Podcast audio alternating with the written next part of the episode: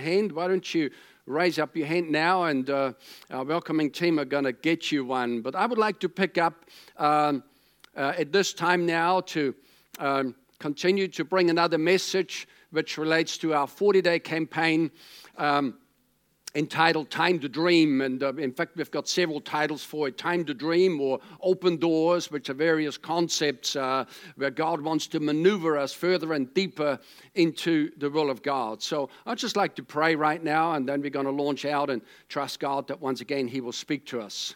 So, Heavenly Father, we once again we come this morning with anticipation in our heart that you will speak to us. Lord, we have a hunger for more of your presence, for more of the leading of your spirit, for more transformation in our lives, that you take us from where we are to where you want us to be. We thank you, Lord God, that there are open doors before us, and by the grace of God, you are pointing them out to us and you're leading us through them into a better life, into a stronger life, uh, further and deeper into your perfect will for us. And so, Father, we commit this time to you. We pray, speak to us, enlighten the eyes of our understanding. In Jesus' name, amen. Once again, the series, uh, six, seven weeks now during our 40 day campaign, is entitled Time to Dream, and we're trusting God for open doors.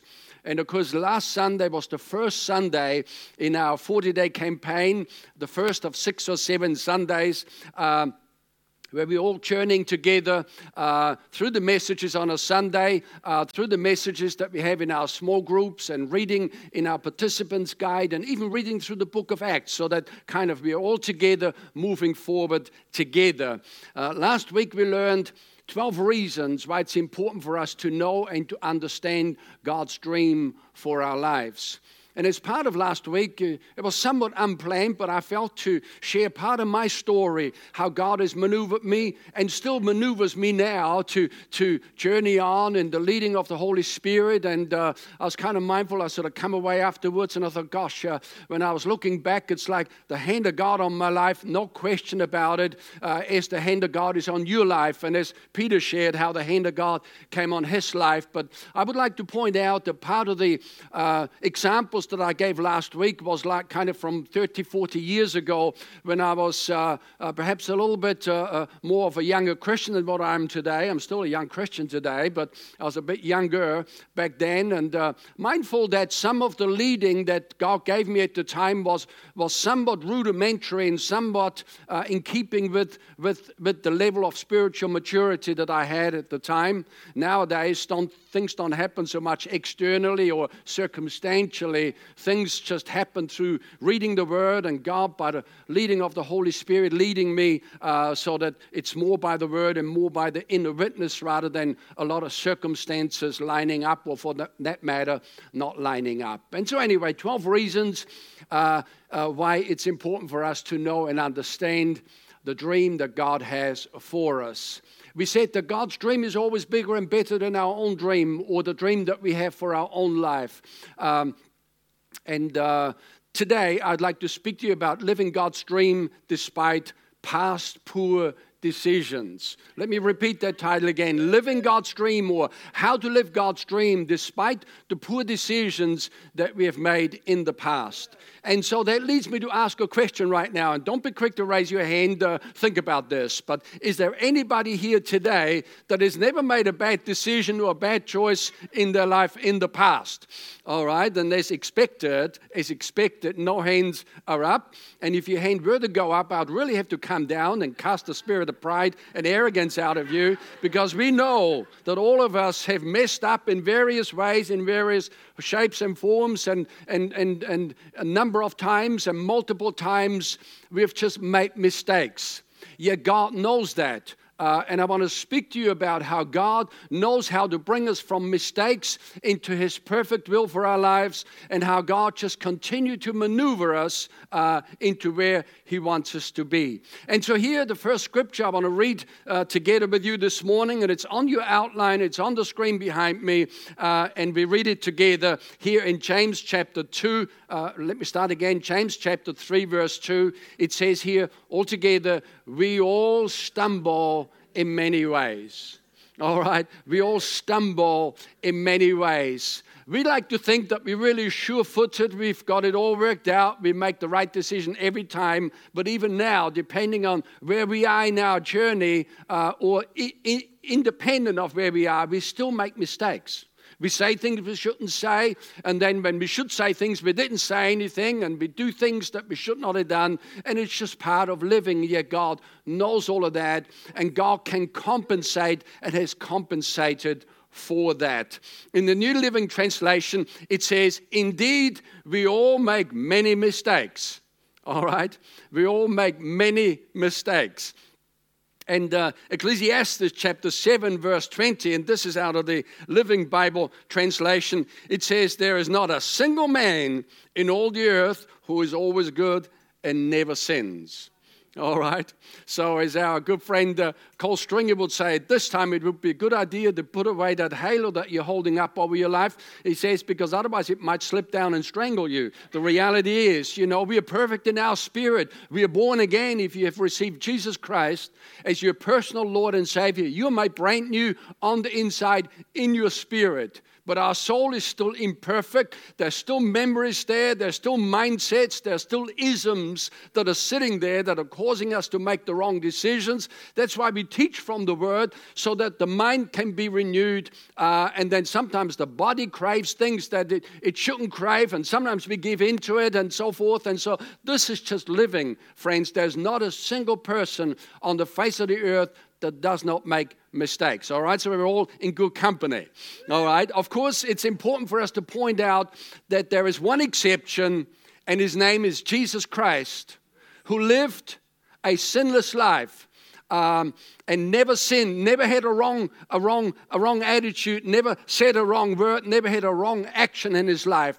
Because in order for him to become the sacrifice that was ultimately going to be slaughtered uh, so that our sins would be paid for, he had to have a sinless life. So when it says that there is not one person that hasn't sinned uh, or that doesn't make mistakes, that's always with the exception of Jesus Christ. All right. Romans chapter 3, verse 23, it says, Yes, all have sinned and fall short of God's glorious ideal. All have sinned and fall short. All right.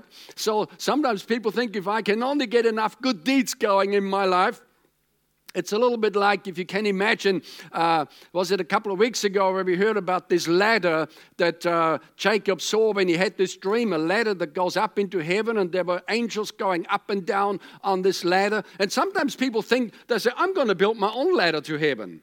I'm going to do a whole lot of good deeds, and each good deed gets me a little bit higher, and, and you know, and then I'll do a little bit more, and it gets me a little bit higher, and I climb up on that ladder, and I climb into heaven myself. But the Bible says we always fall short. The ladder is never tall enough to get into heaven. That's why Jesus Christ told us, He says, I am the way, I am the truth, I am the life. No one comes to the Father except by me.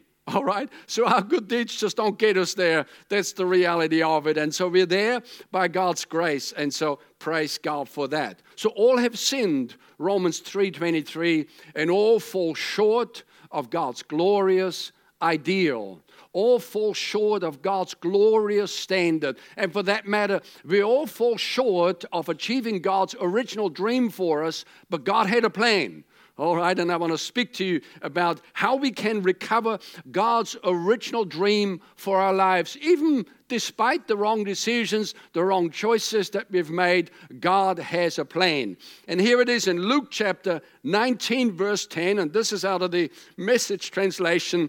Uh, Jesus says, For I, the Son of Man, came to find and restore the lost. We were all lost and Jesus said, I came for you. I came to seek and save the lost, to find and restore the lost. And here's the deal, friends God is a God of restoration. God knows how to restore people if we only get ourselves in the right place uh, and respond to God. God knows how to restore.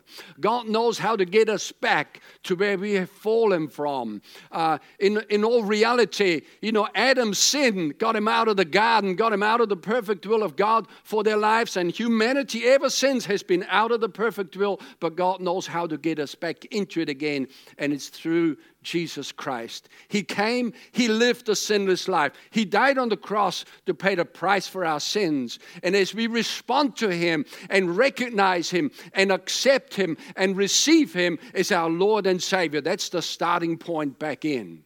All right? Uh, and so uh, let's talk about recovering God's original dream for our lives. And we've got several points here that we want to make. Um, and uh, I'm trusting that this will be helpful to you today because these points are not only uh, kind of good and applicable and necessary uh, when we first get saved and we acknowledge that we're sinners and we need a Savior, but these points are just as good when we fail, we make another mistake, we go right back to this list and start all over again. Number one, honestly accept responsibility for my poor choices. It's kind of honestly accept, Lord, I blew it, God. It's, it's like, I can't say, the devil made me do it. Oh, it's because so and so. It's how people are treating me. That's why I'm a horrible person. It's the others. It's their fault. And you know what Adam said in the Garden of Eden? He says, God, it's the woman that you gave me. It's her fault and humanity, and this is part of the fallen nature. Ever since Adam did that, humanity has been given to blame others rather than to accept full responsibility. And there's something about that. It's when we come to our own senses and we recognize that there is nobody here to blame. You know, we're not going to stand, as it were, when we are before God, we're not going to be standing amongst crowds per se. It's only us and God. There's nobody there to blame. We need to take full responsibility for our lives.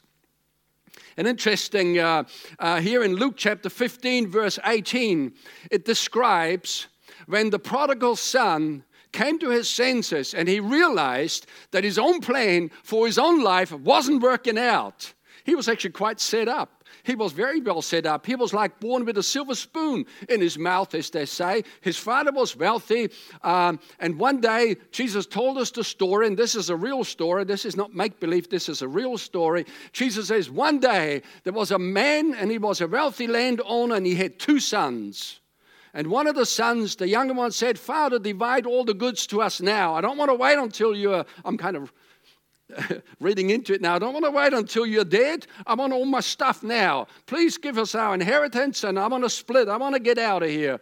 And that's what he did. He gathered everything up and went to a, another country and started with, with his wild and riotous living and just spent all that he had. And in the end, he started to get hungry.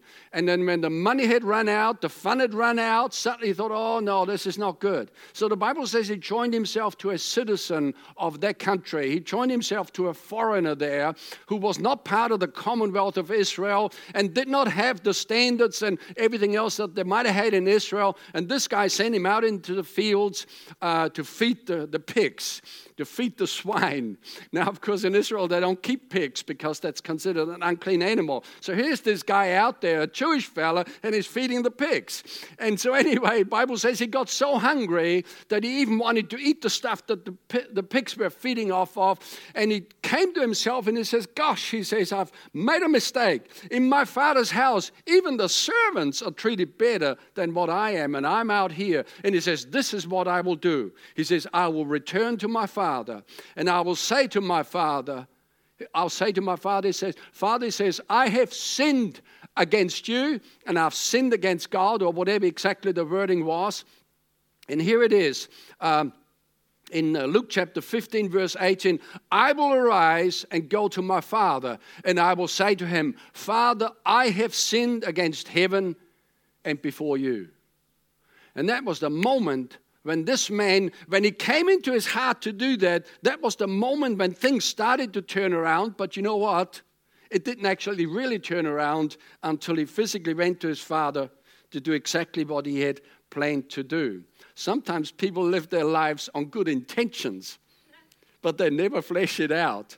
The Bible says it is in the doing of the word that we are blessed. You know, people get really blessed by hearing the word and get really excited, and so we should be. It's always wonderful when we receive revelation, but it's not until we flesh it out into action that the word begins to work for our lives. So he really honestly accepted responsibility for his poor choices. Uh, you know, there are four common causes for poor decisions uh, that we tend to make in life. Uh, and this one is seen out of Peter's betrayal of Jesus. If you read the story there, how Peter betrayed Jesus uh, at the very end of Jesus' natural life here on the earth, just before he was crucified, Peter absolutely blew it. He just absolutely messed up. And there's four areas, four common causes I want to quickly run through. The first one is pride and arrogance.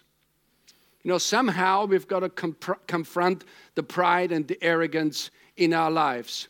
Peter said in Mark chapter 14 and in verse 26, it says, Peter said, Everyone else may stumble in their faith, but I will not.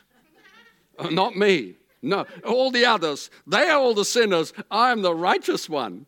And uh, it's a little bit like, you know, keeping in mind that Je- Jesus had been with them, or they've been with Jesus now for about three, three and a half years. They're now sitting down having their last Passover, the Last Supper, which became the first communion, so to speak, that we celebrate today. Uh, and Jesus said, as they were sitting down eating, uh, He says, One of you is going to betray me. And some of them said, Oh, is it me? Is it me? Is it me? It Surely it wouldn't be me. Uh, and uh, and so, anyway, so in the middle of all of that, uh, um, Jesus said, uh, He says, One of you is going to betray me. And then they carried on eating. They were all a bit quiet for a moment. Jesus told them that this was now the hour where he needed to face death and he was going to be crucified and was going to be hung on the cross and mistreated and everything. And, uh, and then somehow Peter thought, okay, I'm now going to, I need to make a statement here. I know all, all these other guys are rascals, but I'm a good guy. He says, Jesus, he says, all the others may fail, but I will not. You can surely count on me. And uh, Jesus said to him, He says, Peter, he says, before the rooster crows twice, or was it three times? Three times, he says, You will have denied me three times. You know, the rooster, of course, we're all city folk here. Nobody knows what a rooster does at three or four o'clock in the morning, but the rooster is the first animal that uh, kind of announces that morning is here and morning is coming. And, uh, you know, depending on uh, the time of the, the seasons and everything, a rooster can, can start crying as early as three in the morning. You know, these uh, things that you want to wring their neck uh, when they start calling out. And boy, they can be loud, and what a horrible noise that is. I grew up on the farm, so I know. and, and Peter said, Oh, me? Surely not me, Jesus. Uh, Jesus says, Before three o'clock, four o'clock, maybe five o'clock in the morning, you will have denied me three times.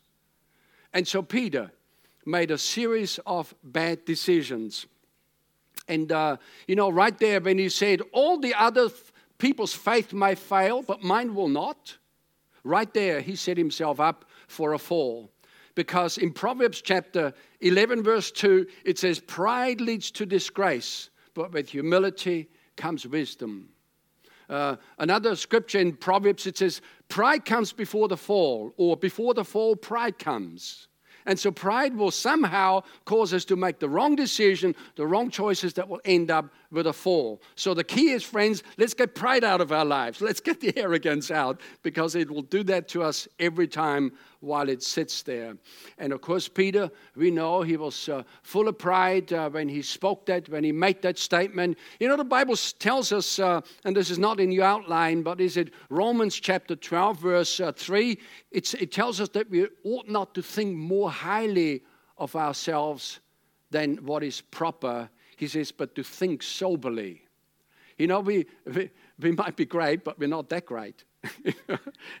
it's like uh, it's like you know i'm the great one and looking down at everybody we need to watch that uh, and sometimes there's whole ethnic groups that look down on others or for that matter look up on others but you know at the foot of the cross uh, the, the, ground's level. We all we are all before the Lord, uh, and we all need to deal with things individually before the Lord. Um, and of course, Peter had his little outburst there of pride, and uh, and uh, in the morning he absolutely knew that Jesus was right. He had absolutely denied three, Jesus three times. Then the second point here, the second reason why we make wrong mistakes, uh, or wrong why we make mistakes and wrong choices and decisions, is because of fatigue and exhaustion.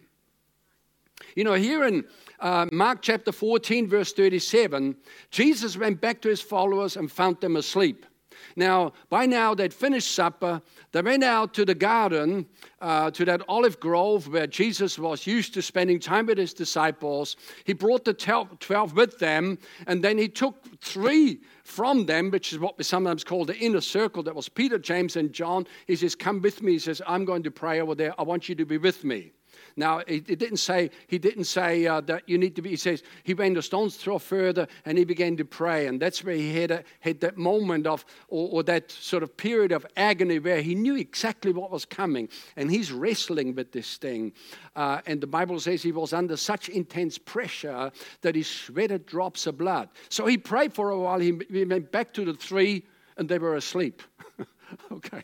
I thought, I thought you guys was going to be with me, and, and now you're sleeping. So he said to Peter, Simon, are you sleeping? Couldn't you stay awake with me for one hour? Verse 38 Stay awake and pray for strength against temptation. He says, The spirit wants to do what is right, but the body is weak. And there's a truth in here, friends, that we need to realize that we need to have a certain level uh, a certain a certain amount of prayer going on in our lives to keep ourselves from temptation. Because when the prayer life drops in comes the temptation and they overtake. That's exactly what jesus said here. Says he says stay awake and pray for strength against temptation. And uh, so there's a deal here. And jesus goes on to say the spirit indeed is willing the spirit wants to do what's right. You know, when we are born again in our spirit, we want to do what's right. But Jesus says the body is weak. And actually, in other translations, it says the flesh is weak. That's kind of the old nature wants to take over. And that's where the weakness lies. That's where the faults lie. And Jesus says, uh, He says, uh, He says, pray. He says, pray and keep yourself spiritually strong. Sometimes people start coasting and you know, I've, I've Big Bear to jump into our car right now and rev up and put it into gear and, and rev forward and, and sort of travel down the motorway at 100 k's an hour and then take the thing out of gear. You carry on at almost 100 k's an hour for a while and it quietly, slowly drops away, but it is dropping away. And at that point, unless you add more, you know, more, put it into gear and add more acceleration, uh, we are coasting. And sometimes people get into a coasting type attitude uh, as far as their spiritual life is concerned. And they coast and they try to get by on the strength that they've exerted in the past in terms of prayer and the word and decisions they've made. But you know, it'll only take so long before things will stall. And then uh, the fact that spiritual journey is always uphill it goes against the grain. When it stops, it doesn't actually stop, then it starts to slide back. And so there's a deal there where people are suddenly backslidden. They can't figure out how it's happened. Well, they stop praying, praying. They stopped uh, spending time in the Word. They stopped spending time with other believers to get, you know, to encourage them and to be encouraged so that we can be spiritually strong. That's why involvement in our small groups is so important that it's not just the Sunday service, which is all the answer. It's part of the answer, but it's not the whole answer. It's getting involved in small groups during the week so that we can journey forward together. So, fatigue, exhaustion. Never make a major decision when you're tired or depressed. Uh, you know, just watch that when you're, when you're down. Uh, don't make major decisions when you're down. People make drastic decisions uh, uh, while they're down, and it ends up being the wrong one because it's their fatigue that comes on. And uh, you know, their tiredness. And we're not just talking about tiredness from, from having worked hard all day or all week. It's like when tiredness creeps in. You know, it's an interesting story, but we read through the Old Testament in the book of Genesis where um, uh, Jacob and, and Esau, his brother, uh, Jacob was cooking and he was cooking a stew with some red lentils in it. And Esau was a hunter. And he came back from a hunting trip and he was absolutely famished. He was absolutely exhausted. And he came in and he says to Jacob, he says, Give me some of some of that stew. I'm absolutely famished. And uh, Jacob, in fact, the word Jacob actually means supplanter. He's a tricky fella. All right, he was a he had a sort of a bit of a crooked streak in him, that Jacob. Um, and amazing. Look what God's done with his life. But nonetheless, because there is a restoration. But anyway, here's the deal. Jacob turned around and says, All right, Esau, my dear brother. He says, I will give you some of the stew if you give me your birthright. Because Esau was the firstborn. And on the firstborn, uh, that was the birthright. And of everything that the father had, they inherited a double portion and other things. And Jacob really wanted that birthright. So he says, I'll give you of my stew if you give me the birthright. And he says, What's the birthright good to me? I'm about to die, so you might as well have my birthright. And the Bible says he despised his birthright and he sold it to his brother for a pot of stew. And sometimes people do that for just a pot of stew, they give away their future for a pot of stew, they make a dumb decision and takes them off into a spin uh, uh, just in all directions. Yet God knows how to bring us back. And so here's, here's the deal, friends. Uh, if you're on a bit of a journey out where you know you shouldn't be, God wants to bring you back, and God knows how to do that. All right, so there's that whole deal of fatigue and exhaustion. Uh, see, one thing I've learned over the years is, uh, you know, the way that I deal with myself and what I do. One of the reasons why I have three square meals a day, and that means breakfast, lunch, and dinner, uh, is because if I miss lunch and I think, oh, I'm, you know, I miss lunch, I can handle it. By the time 3, 3.30 comes around, I'm starting to look for sugar. Uh, because by now I'm running out of steam, I'm running out of blood sugar, and then it's the first thing that comes uh, to hand is what I eat rather than being calculated. And so, Frank, there's a whole story right there. Uh, there's a whole story right there. It's sometimes people insist that uh, they say, "Well, I know I'm a little I'm carrying a bit more weight than what I should, but I really only eat once a day. Well, well that's your problem. You get so you, you get so hungry that you eat everything in sight. It's like when I fast and when I come out of my fast, that is now the, the fasting is not the, not the bigger challenge. The, the, the, the challenge is coming off because you want to eat everything in sight and, and head for the sugar and for the refined rubbish and the ready foods into the cupboard and, uh, you know, rather than having to cook things. Uh, anyway, some of you are like going like this. So I will now move on. I will now move on. Fatigue and exhaustion. Number three, the third reason uh, why people make dumb decisions is fear of disapproval or rejection. You know, when uh, Jesus was out in the Garden of Gethsemane, he'd done his praying, he told the boys that, uh, you know, a couple of times, you're sleeping when you should have stayed with me. But anyway, he says, let's get, and as they're getting ready to go, the chief priests had sent the guards along and they're now apprehending Jesus and they're now tr- uh, capturing him because they were going to kill him and do away with him.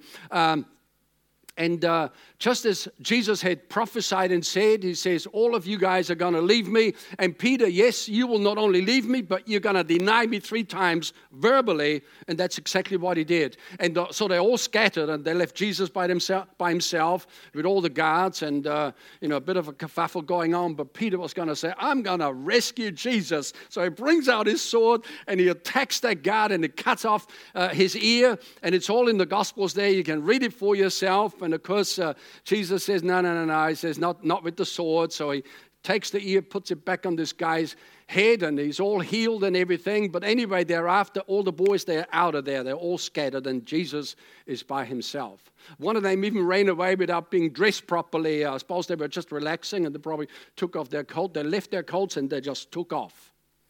All right, abandoning Jesus.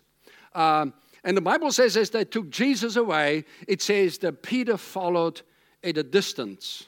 Mark chapter 14, verse 54, in the first part of the verse there, Peter followed Jesus at a distance.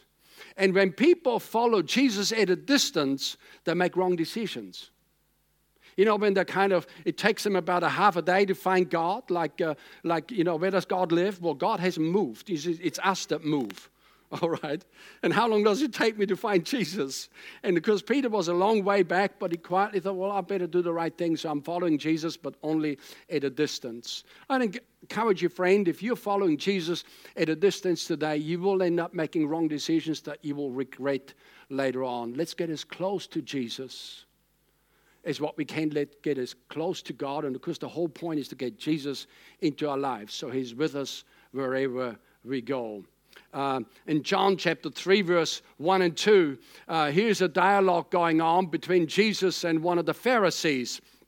He says, There was a man of the Pharisees named Nicodemus, a ruler of the Jews, and this man came to Jesus by night Okay, and of course, out of that uh, uh, follows that dialogue where Jesus said to him, He says, Nicodemus, He says, I tell you the truth, you must be born again, otherwise you cannot see the kingdom of heaven. Of heaven. Then He said it again, He says, You must be born again, otherwise you cannot enter the kingdom of heaven. But here's the point notice that phrase there, and you can underline it in your outline there. It says that this man came to Jesus by night.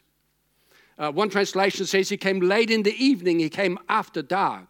He said, This man was a Pharisee. He had special clothing on. He is a religious man. He had a reputation. He had friends.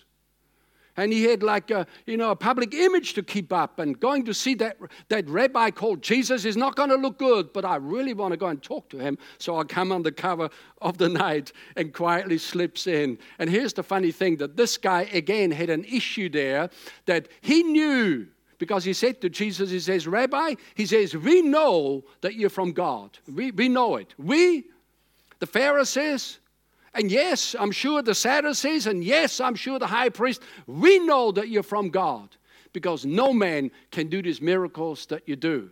And because Jesus cuts through all the nonsense, he says, Nicodemus, I tell you, you must be born again. okay? It's one thing to know that Jesus is of God, but in the end, if we don't get born again, that knowledge alone doesn't actually get us into heaven. We got to receive Jesus. So this man came by night. And it's interesting, uh, if you read through the Gospel of John, Nicodemus is mentioned several times more, and twice specifically, he's mentioned quote unquote as the one that came by night. So it's like that this reputation followed him around. Now, because we know that the Apostle John wrote the Gospel of John, and sometimes for, for purposes of identification, when they're speaking about uh, a man or a person, and then they specify, if there are several others with the same name, they specify who uh, or which one they're talking about. But in this instance, he says that Nicodemus, who came to Jesus by night. But you know what? Nicodemus, in the end, he says, I'm done with it. And when Jesus was crucified and they took his body down, and the Bible says when they were getting ready to kind of embalm him to brought all the spices, it says Nicodemus was right there.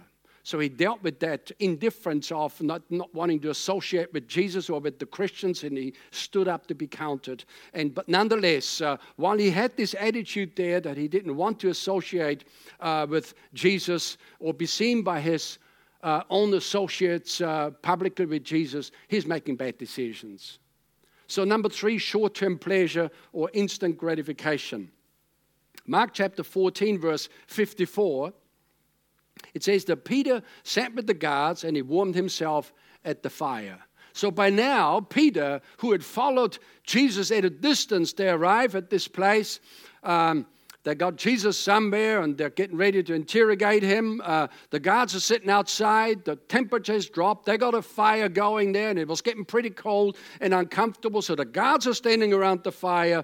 And of course, the guards, in many respects, in the natural anyway, they were really the enemy. And Peter joins the enemy to warm himself by the fire.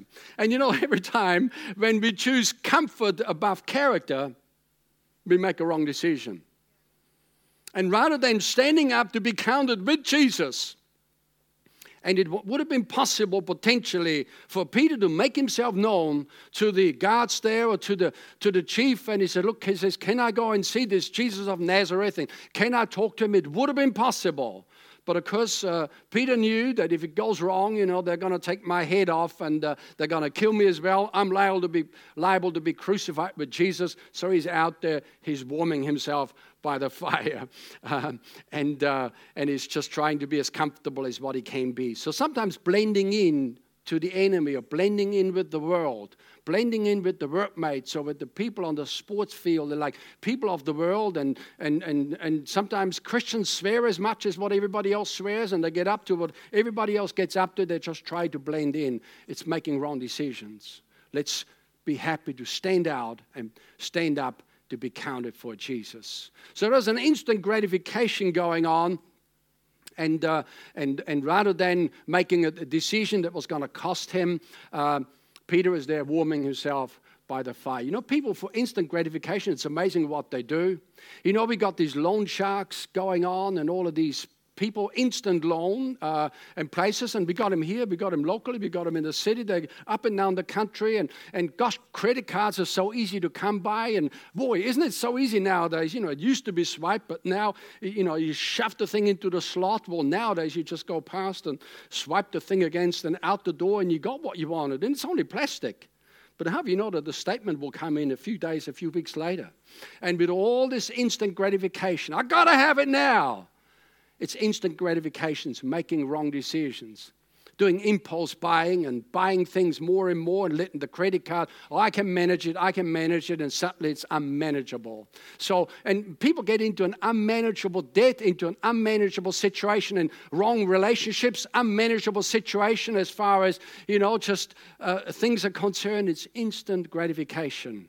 And you know, we say that uh, it's a good idea to enjoy a little bit of pain when we are young and not frivol, you know, frivolously spending money and save money so that we got a, a more comfortable life later on. People that want pleasure now, they will have pain later on. But if we are prepared to have a level of discomfort now, a level of pain and denying ourselves, then life gets better because that's all part of the leading of the Holy Spirit, where God says, You live a self controlled life and you honor me with your tithes and with your offerings, and you show yourself diligent in your work environment and go through a little bit of pain. And, and if you need to get a part time job, get a part time job to help you to get ahead in life. And God says, I'm able to bless you and I'm able to breathe on your situation and I'm going to prosper you. But instant gratification, it's like, oh, look at God's provision. I bought this and look what God provided. Well, how'd you pay for that? Well, my credit card? Well, that's not God's provision. All right, that's a silly decision to put stuff on a credit card uh, that was not really a necessity in life. Anyway, I'm going to move on very quickly now because some of you uh, are getting ready to tune me out.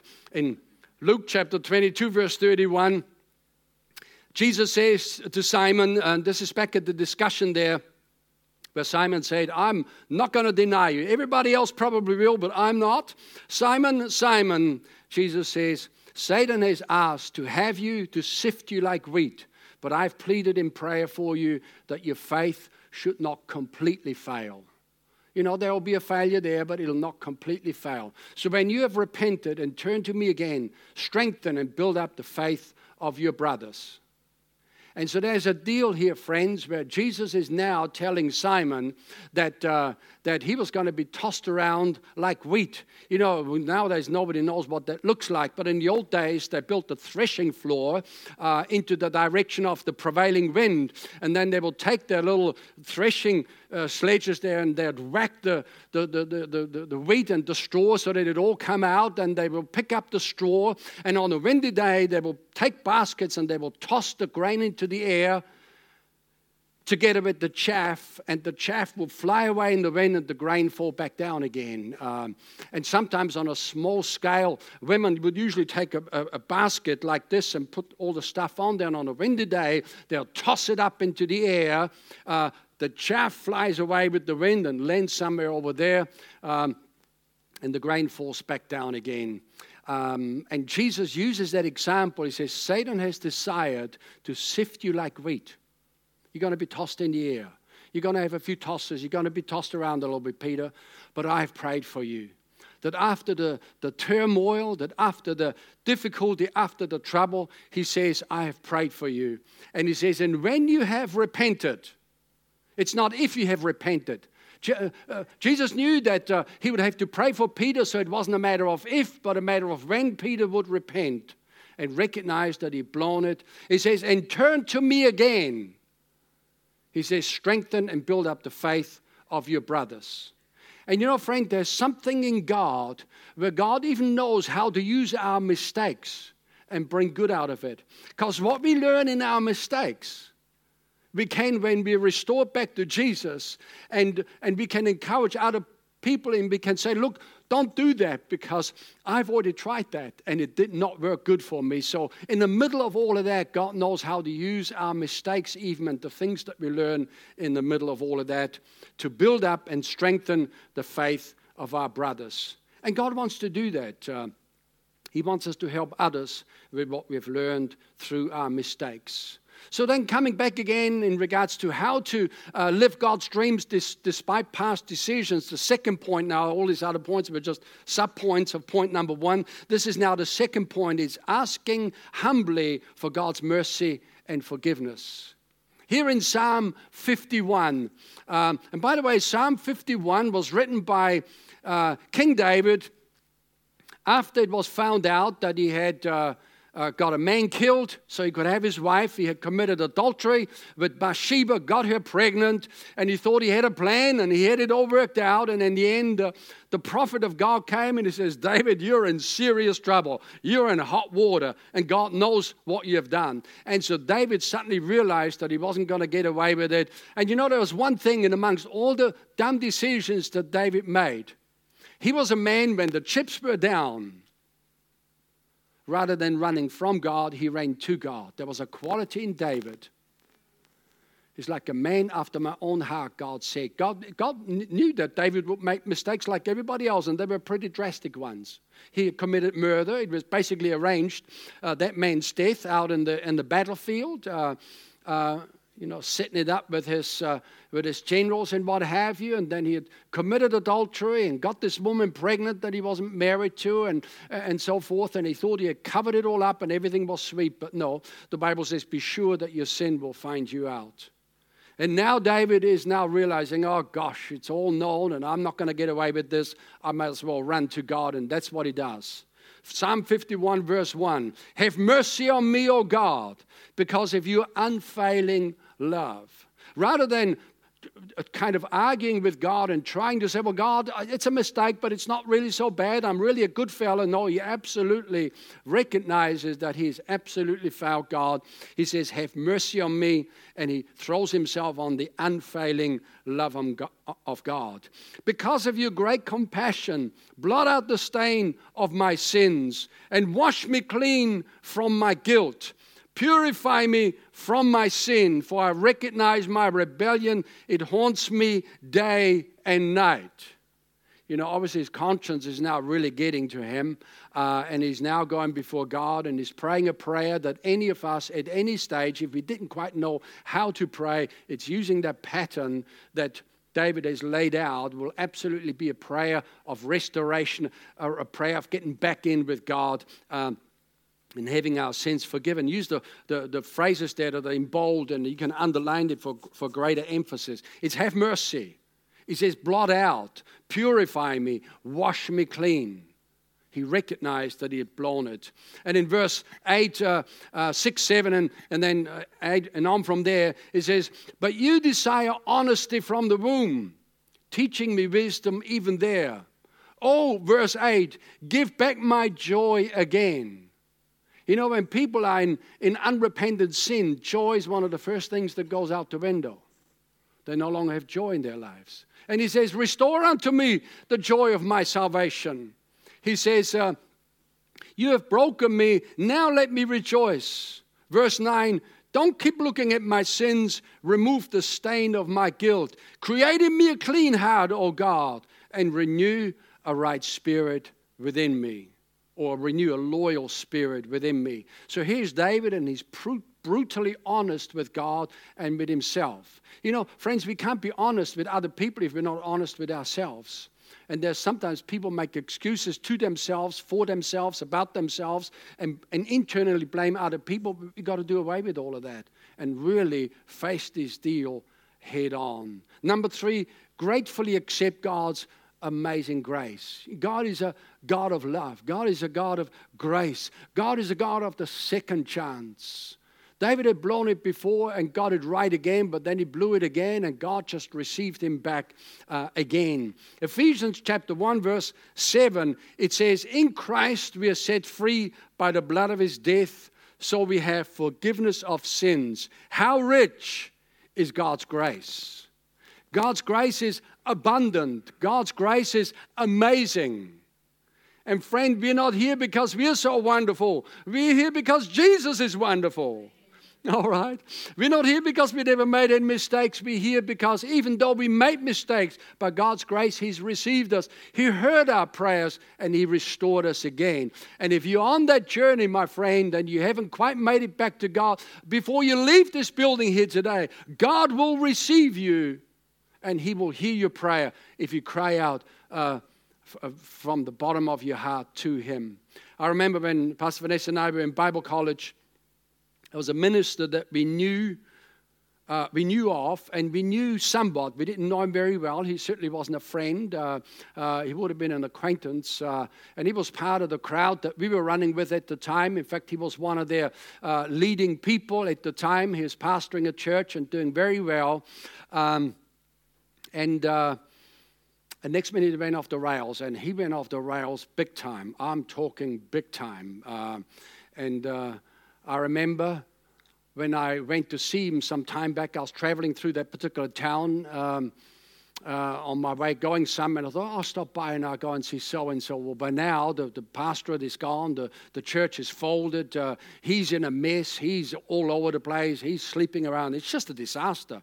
And so I went to speak with him, and I just wanted to, you know, reach out to him. And somewhere he says, Oh, what are you doing? And I talked to him about, uh, you know, what we were doing, and kind of, you know, that was talking about, uh, you know, stepping out for God. He says, Oh, he says, You don't want to do that. He was almost getting ready to talk me out of doing anything for God. Uh, that's how, how bad he was. He was that far gone. It was just a disaster.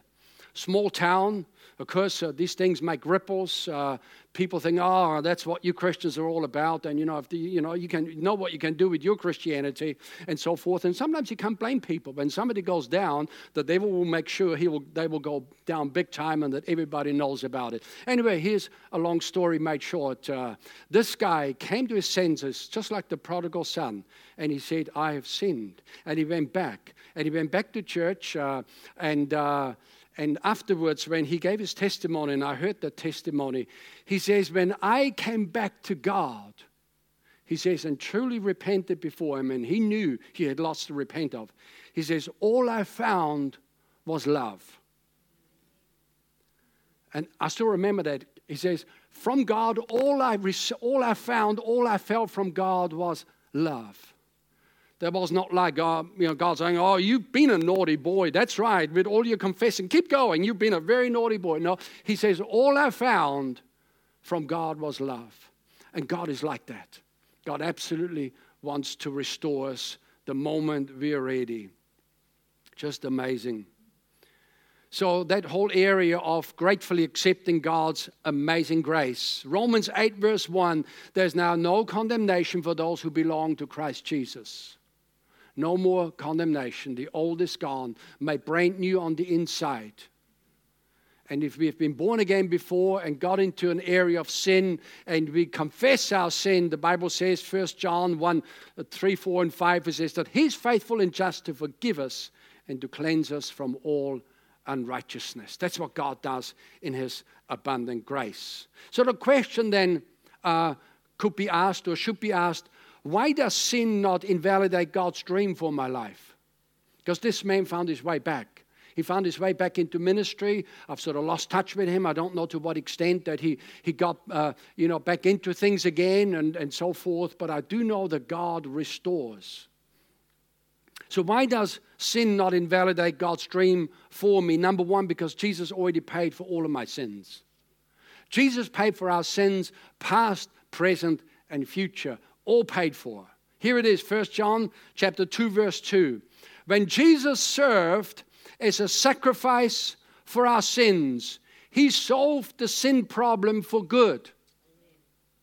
Not only ours, but the whole world's. And sometimes, as I say, when I heard that explained to me, and the impact that it made on my religious mindset that I had when I grew up and so forth. It's like Jesus didn't just die for the sins of all the Christians, Jesus died for the sins of the whole world. And the sins of the world are already under the blood. Then somebody might say, well, then everybody's going to, he- to heaven. No. We still have to receive Jesus as our personal Lord and Savior. And ultimately, the only sin that will send people to hell is rejecting Jesus Christ as personal Lord and Savior or just never receiving it, Him. Uh, and so, therefore, it's important for us to let people know. Uh, that's why Paul was pleading with the Corinthians, and in 1 Corinthians, uh, 2 Corinthians chapter 5, uh, he says to them, If any man is in Christ, he's a new creation. All things have passed away, all things have become new. He says, I plead with you, be reconciled to God. So, reconciliation with God, there's two sides to it. God's done everything that He will ever need to do. We just need to respond to Him and recognize that we have sinned and to receive Jesus as our personal Lord and Savior. Call Him, make Him the Lord of our lives. So, Jesus already paid for the sin problem, already paid for. Number two, God's goodness is not based on my performance. Titus chapter 3, verse 5, it says, He saved us not because of the righteous things we have done, but because of His mercy. There's a deal here, friends, that sometimes, you know, we might talk about some of the things that God had us involved in and some of the things that we have been able to do, but all of that we've done by God's grace. And everything we have is by God's grace. We cannot take credit for it because it's all by God's grace. Even the gifts, the talents, everything that God has given, the calling, it's all by God. We stand not because we are so wonderful, we stand by God's grace. We walk by faith by God's grace. It's all by grace. Just leaning, yes, we use faith, but we lean on the grace of God. And it's not all faith, faith, faith. It's faith and grace. Two of them, I wrote an article a while ago to, for some of my friends, and there's kind of this thing going around that you got all these different camps. You got the faith camp, you got the grace camp. I said, why do we have two different camps here? Faith and grace are sisters. They work together. They're not in a camp each. I mean, how silly is that? So, number three, so again, number two, God's grace is not based on my performance. God is gracious. You know, it's not, God is not only gracious when I'm good, but God is gracious when I'm not so good. God is gracious when, when I say the right thing, and God is gracious when I say the wrong thing. And boy, have I said some wrong things. It's amazing how, as a you know, as a as a as a as a, as a you know, as a kind of a, a, person that's calling to speaking as part of the discharge of their ministry. Gosh, it's so easy to get to say the wrong thing. It's not hard at all. I've said some dumb things in my life, and some of them, oh gosh, I'm going to go home. I'm burying myself. I never want to be seen by people. Lord, what I've said all of this. It's like, what, what have I said? Well, you've got to just climb out again and rely on God's grace. And if you offended somebody, say sorry and get on with it. All right. Get on with it. So it's not our performance, it's God's grace that's brought us here. It's not all the wonderful things that we have done, and though it is good to make good decisions, but we're here by God's grace. We're moving on into greater things by God's grace. Number three, God's calling and gifts are given unconditionally. Romans chapter 11, verse 29, very important verse of scripture. For the gifts and calling of God are irrevocable. Now, Paul said this specifically in relation to the Jewish people that the calling on, the, on their lives as a nation was irrevocable, even though they've been a stiff necked people all the way along and made a few good decisions, but mostly bad decisions, made a few right choices, but mostly bad choices. But Paul says, no, he says that gift on their life and that calling is without repentance, it's, it's unconditional. And of course, that means that the gifts and the callings of God on our lives are also unconditional. So, as I said, my acquaintance that I talked about before, he got restored back into the ministry again after all the disaster. And uh, the gift just is there. You know, people say, well, I've uh, blown plane, plane A. Uh, I'm now on plane B. And some of them might say, well, I've already blown plane B as well. I'm now onto plane C or D or D, whatever. Friend, God's only got one plane. He doesn't fly onto plane B or C. God's only got one plane. That's the thing with my little GPS unit. When I enter in a destination, I can go all around it, but it'll always point and uh, when I'm to the south of it, it'll point north. When I'm, I'm to the north of it, it'll point south, and it'll just eventually get me there.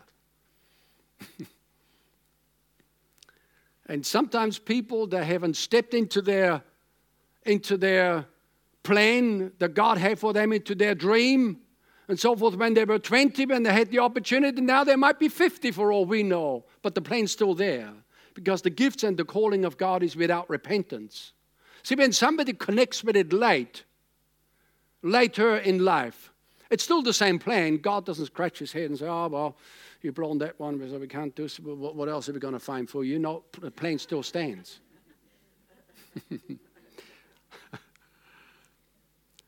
it's like God saying, oh, let's give you the leftovers. No, no, no, no. God is just, uh, a, there's only one primary plane and God hates us towards that. The thing is, of course, when people connect with it late because they've fluffed around, they've just got to work a bit harder to catch up. And in terms of serving God and the rewards that we're getting in heaven, there might not be as many rewards, but there will be rewards for whatever we do. And it's never too late to connect with the plan of God. Never too late.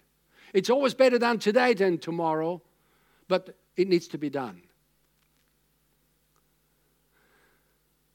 So God's gifting and calling is irrevocable. And the New Living Translation says God's gift and his call can never be withdrawn.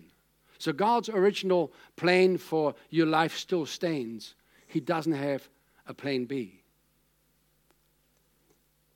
So, number four, and we're still talking about why does sin not invalidate uh, God's dream for my life? Number four, it says here, generously forgive those who have hurt me. You know, people try to find their dreaming God, but they carry a chip on their shoulder. They're mad with everybody, mad with themselves, mad with the world. Forgive everybody, including yourself. Matthew 6, verse 14 and 15. If you forgive those who sin against you, your heavenly Father will forgive you. But if you refuse to forgive others, your Father will not forgive your sins.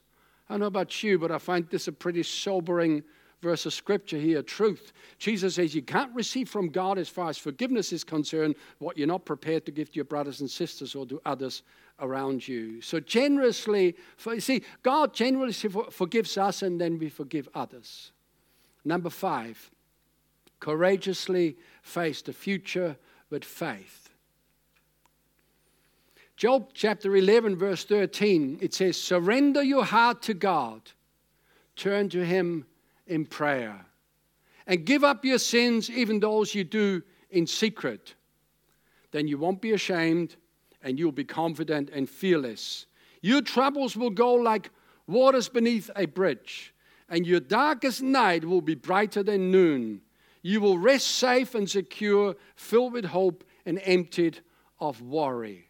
It's like when all the load is lifted off. We surrendered our heart to God. We asked Him to forgive us for the sins that are known and the sins that the sins of the secret, and just given it all to God. Received total forgiveness. For, forgave everybody else and let them go. No longer beat them up in our mind or in our heart and occasionally kick them, you know, not physically, but just in our head, you know, just to get back at them. We stop doing that as well. And um, and then it's just sweet. It's that we have peace. God's restored to us the joy of our salvation. We're not carrying a care in the world. Somehow, with everything that we see and all the messes that we got ourselves into, God knows how to lead us out of that.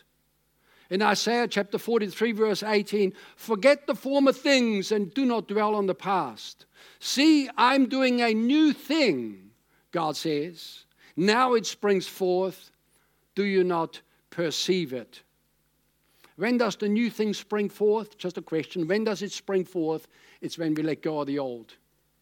See, people live in the past And you can't live in the past. You can't go back there again. You can't hang on to the past because it'll prevent you from going on into the future. Let it all go. Things that were done to you, things that you've done to others, things that you've done to yourself, let it all go. Do not dwell on the past. See, I'm doing a new thing now, it springs forth. Do you not perceive it? I am making a way in the wilderness and streams in the wasteland. Sometimes people look around their life and say, oh gosh, all I see is wilderness. There's nothing organized. Things are in such a mess because I'll make a way in the middle of that mess and I'm leading you out and I'm leading you forward. And friend, today's message was really largely around the whole area of living God's dream despite the bad and past decisions that we've made. And part of it was we spoke about Peter, who had failed so spectacularly. I mean, this guy, all the others left Jesus as well, but he mouthed off. And then he not only left Jesus, but he denied, he denied him three times with the words of his own mouth. He says, I do not know this man. Yet he knew him.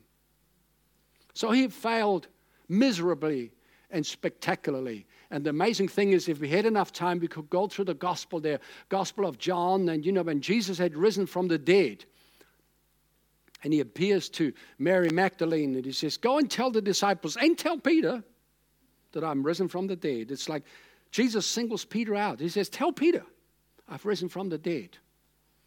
And I'm thinking about him, like, as it were. And you know, after Jesus was crucified, and we're closing very shortly, let me just tell you this story. Uh, and, and many of you know it because you've read in the Gospels. After Jesus was crucified, even though Jesus told them it was going to happen, and he told them it was going to rise from the dead, they're all dejected. They're all, they've now failed Jesus. They've now, Peter's denied him three times, and Peter says, I'm going back fishing. And so he goes back to what he had done before. Now, he'd been in ministry for three and a half years in a traveling evangelistic association. He probably leased his fishing business out. And now he says, I'm going back fishing. And the, the, the sons of Zebedee were there as well. was a couple of guys. He says, Oh, we're, we're coming with you. So we're, we're now back fishing. We're now back doing what we done before Jesus called us. And he was absolutely, I'm, I'm ahead it. I'm going back. I think I've blown it. It's probably too late. Jesus is dead. The whole dream has come to nothing. I'm going back fishing. And they're out there, and the Bible says when they came back in the morning, it was clearly nighttime fishing going on. When they came back in the morning, the Bible says they caught nothing. And, uh, and as they're nearing the shore, they're seeing Jesus at the shore. And he says, Come. He says, I'll have breakfast for you. So Jesus has made a fire and he's made some fish and everything. And then in this discussion, Jesus turned to Peter. He says, Peter, Peter, do you love me? And it's now about restoring Peter back to his to God's original dream for him. Peter, do you love me? And he says, Lord, yes, I love you. And a second time, Peter, do you really love me? He says, Well, yes, Lord, I really love you. He says, Go and feed my sheep, go and nurture my lambs. And then the third time, Peter, do you really love me? He like wanted to get this thing out of Peter. And he says, Lord, you know. You know. And he says, okay. He says, go and, go and you know, nurture my, the lambs. He says, feed the sheep. And Jesus restores the man into God's original plan, restores him into the ministry. And the amazing thing is when Peter got over himself, a few days later, on the day of Pentecost, when the outpouring of the Spirit took place, who jumps up to preach the gospel but Peter? And 3,000 souls got saved uh, on, the, on the first day right there. So God amazingly uses the guy who fails most spectacularly, God restores him and puts him back into plan A for his life. And so, friend, if that means anything to you today, I'd really encourage you. In fact, we're about to uh, uh, sort of transitioning. I wonder if we could have the worship team up for just a moment. And let's just flow into a time of, of uh, so say we finish preaching, finish teaching, the message is, is done. Uh, it's now time to respond. It's allowing